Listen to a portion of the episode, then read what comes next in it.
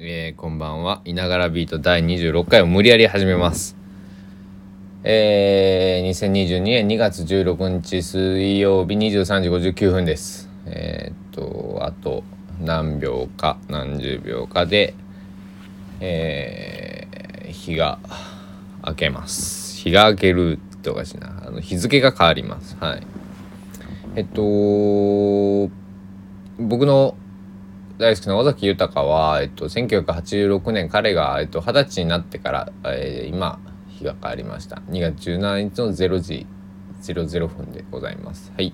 木曜日になりました。えっと彼は、えっと、20歳の時ニューヨークに1986年、えっと、滞在まあいや1年弱ぐらいかなえー、いたみたいなんですが、えっと、そこで流れる、えっと、気に入ったラジオ局では、えっと、誰のせいでもない。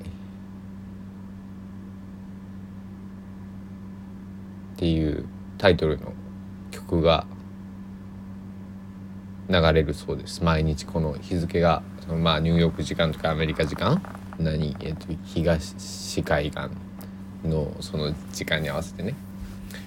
でなんか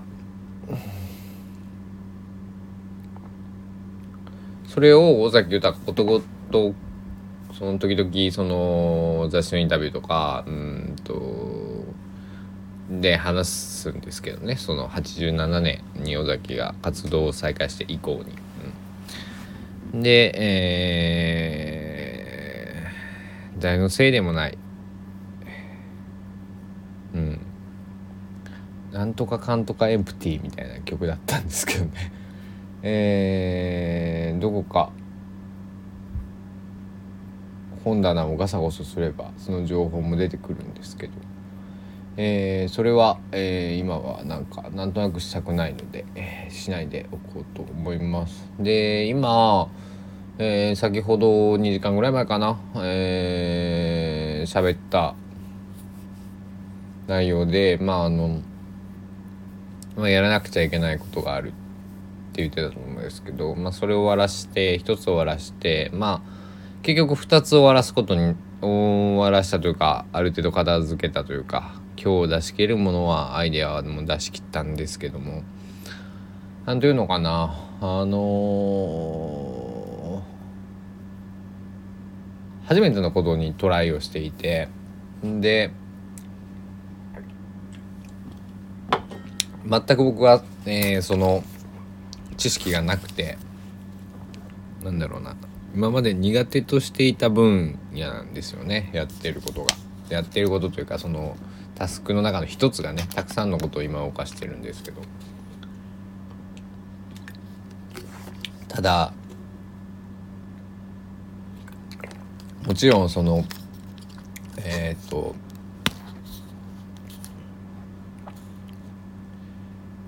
なんかアーティストってなのか僕は自分でその自分アーティストだと別に思ってなくて普通のただの29歳の男がやっていることやりたいことをやってるだけなんですけどもしなんだこの前めっちゃクリエイターじゃんってすごいよって言ってくださった方がいたんですけど今俺がやってることはクリエイティブなことなんだなってその時に気づいてなんだろう。僕は今すごいやりたいことをやりたいようにできてるのですごい幸せなんですけども、と、ああ僕はクリエイター何かを、まあ、作る人クリエイターって言い方をするのか、まあ、アーティストって言い方をするのか何かなも言い方はね呼び方は別に何でもいいんですけどね。なんかまあ確かにそのなんだろう。無の状態から何か生み出す、まあ、別に全く無じゃないからもちろんそのなんだろうな。何か心の中で思ってることとかやりたいことがその脳みそなのか心なのか分かんないですけどあるから、えー、表現を何かアウトプットするっていうだけなんですけど。なんだろう。で今まではやらなくちゃいけないことをこの間も言ったんですけどやらなくちゃいけないことからやっていたけれどもやりたいことから、えー、やる、えー、なるべく。であのー、一つ僕が最近えっ、と行き詰まった時にやる方法があるんですけど、え例えば僕は音楽を作るんですけど、えー、音楽で行き詰まったらもう音楽のことは考えない。音楽に関係のないことをします。じゃあ例えばうんとそうだな。服のファッション雑誌を見るとか。うん。今だったら僕は美術館に通う。えー、とか、えー、なんだろうな。あとはね僕本がものすごく苦手なんで本屋さんに行ってみた、うん、でも僕が読める本ってこのようにたくさんあるんですよね。それを見てこなかっただけで、うん、だからなんだろうな。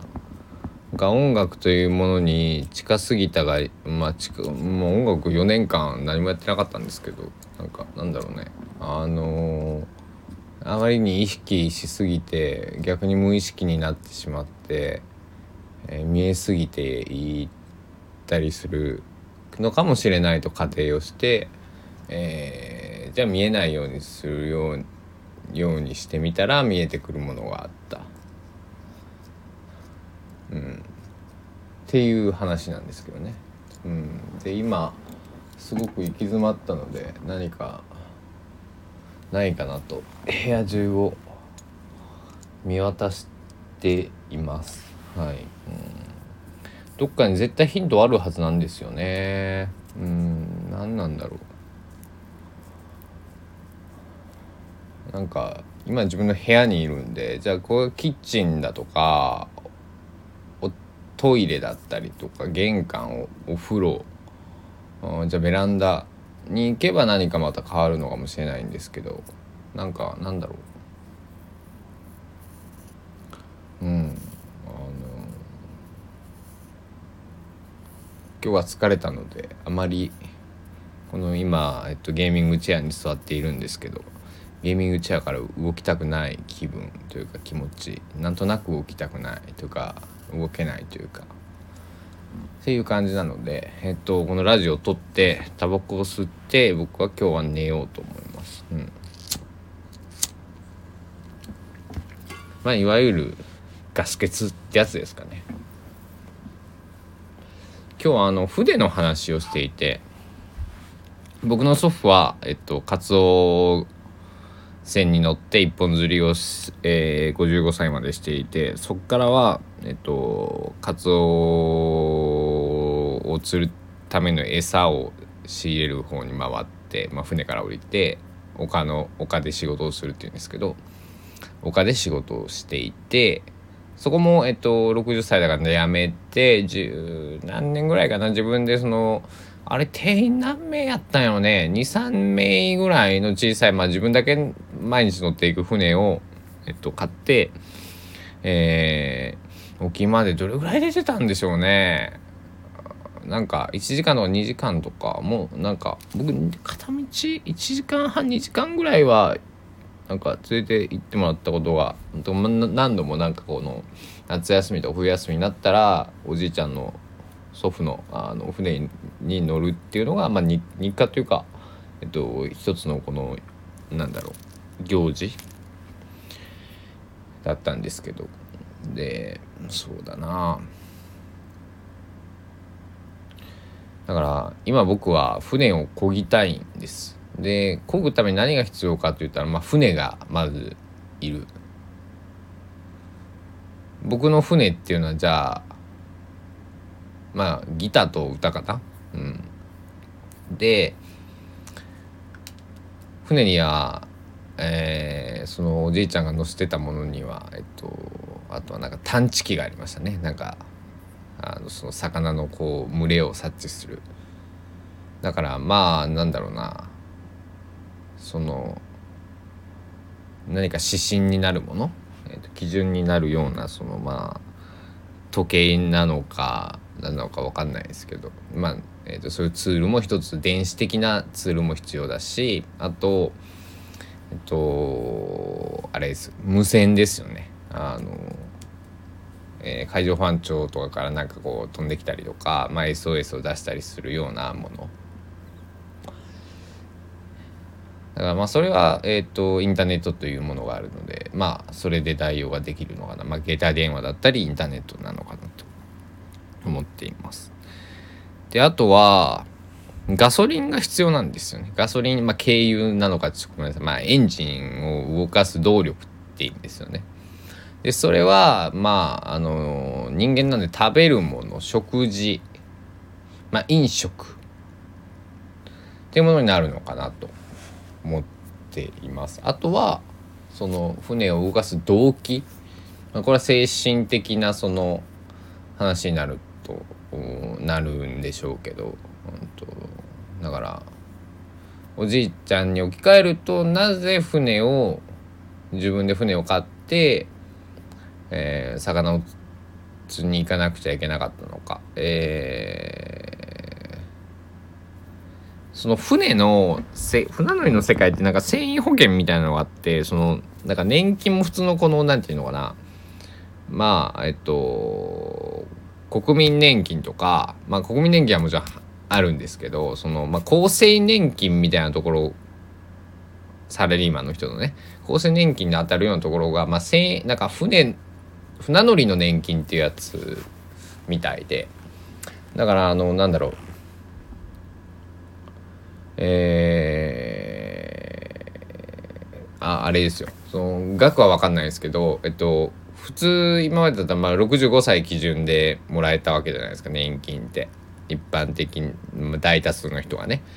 ただもうちょっと早く60とか55とかから確かもらえるはずなんですよね。なんか57だとか。まあとにかく65歳よりは早いんですよ。でそのせチョイスをせずにその自分で船を買って沖に毎日のように出ていたっていうそのなんだろう動機。だから僕が今こういう活動している動機っていうのは何なんだろうって、え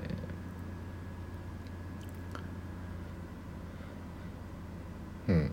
動機なんてでもなくてもいいのかもしれないですね。だからうちのおじいちゃんの場合はずっとそのなんだろう1年間で多分23ヶ月しか自宅というかおにいなかったと思うんで10ヶ月ぐらいは大体その沖のまあまああの海の上ですよね。船の上で生活をしていたので、え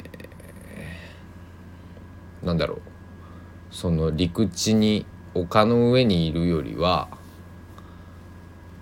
船のあ船と船の上波にこう揺られてる時間の方が心地が良かったのかななんて、えー、もうソファなくなったので、えー、確かめようがないんですけどね真相は。で、えっと、おばあちゃんもあと認知症が進んでしまったのでそのなんだろうそういう思いなんかも。と聞き出すことができなくなってしまったんですけど、うん、祖父も入院して40日であっという間に亡くなっちゃったんでそういうなんかなんだろうな。ねあの聞く聞くタイミングがなかったのがすごい今悔やまれるところであります。うん、なのでまあなんとなくでなんとなく行こっかっていうその直感を信じて、えー、僕は、えー祖父のようにもうもう船出はしてるつもりなんですけど別に行き先なんてなくていいからとりあえず船を出して、えー、漕げばあの行けば分かるさじゃないですけど、ね、漕げば分かることもあるかもしれないのであのなかったら引き返して どうしようかなってなんかもう一回ね定点というかそのやっぱり船ってきちんとそのなんだろう戻る場所がないと持てないですよねここに置くよってあの車の車庫証明じゃないですけどなのでそういう場所は、えっと、僕には今あるので、えー、物理的なその自宅っていう意味でもあるしそのなんだろう精神的に安らげる場所っていうのもあるので幸いにも。えー、だからこの船旅まあ旅路を楽しみたいなと、まあ、楽しんでますよ。うん。Now で楽しんでる。うん。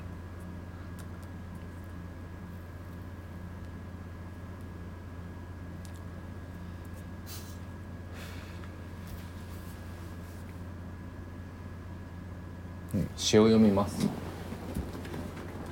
今日はどれだ？これだ。はい。ここれかな。よいしょ。ナンバー4えー、中3って書いてます。だから14歳5歳だからちょうど1415年前ですね。だから付箋が貼ってこれなんか嫌な予感がするなこれ。もう読めないな。あこれいいや。うんこれにします。タイトル「そっけない愛情」そっけない愛情を抱え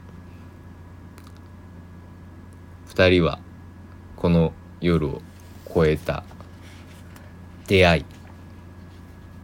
以上です。短いね。短いね。うん短いね。うん。そのノスタルジーにね浸ってる暇はないので、えっと、船は、えー、北東西南北どちらに行ってるのか分かんないし、えー、なんか船だけど山を登っているような気分というかね山を歩いているようなそんななんだろうな。よく言うじゃないですか。なんか登山で迷う人ってもう東西南北の感覚が分かんなくなるとか。なんか分かんなくなっても別になんだろう。あのー、物理的にね登山を僕しているわけじゃないのであのー、なんだろうか。あのまあ迷ったとか疲れた時は休めばいいので、えー、そんな風に、えー、思います。思うので思うのであります。とかね。うん、でもこのラジオをやるにあたってね一つだけ言われたことがあってあの自分の形を見つけなさいと。見つけなさいじゃない見つけるれるといいねって言われたんですけどね。え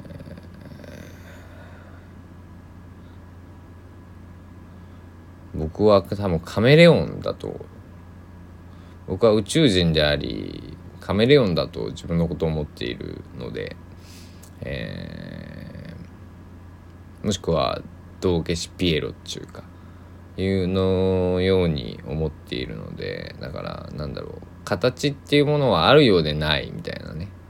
あの先日高松市美術館でえっと内田里奈さんかな？の作品を見たんですけど画をあのまああれあれは虫って言っていいんかな？昆虫って言った方がいいかな？ちょっとまあ蛾ですよ。みんながあんまり好きじゃない蛾ですよ。蛾をモチーフに、えー、している。作品があったんですけど。あの何？完全変態ってやつ？あのそのなんか一回こうなんだろう。ぐちゃぐちゃになってまたこう成長していく。そう成虫になって幼虫から成虫になっていくみたいな。ことを、えー、学芸員の方が、えー、おっしゃっていて。僕はそういう勉強してこなかったので蛾がそういう風に育つこと知らなかったんですけどああまあなんか俺もなんかそんななんかとこあるなと思って。だから。うん。なんか急にガに親近感が湧いた、えー、2月の、えー、あれは何日だ？十何日でした。数日前でした。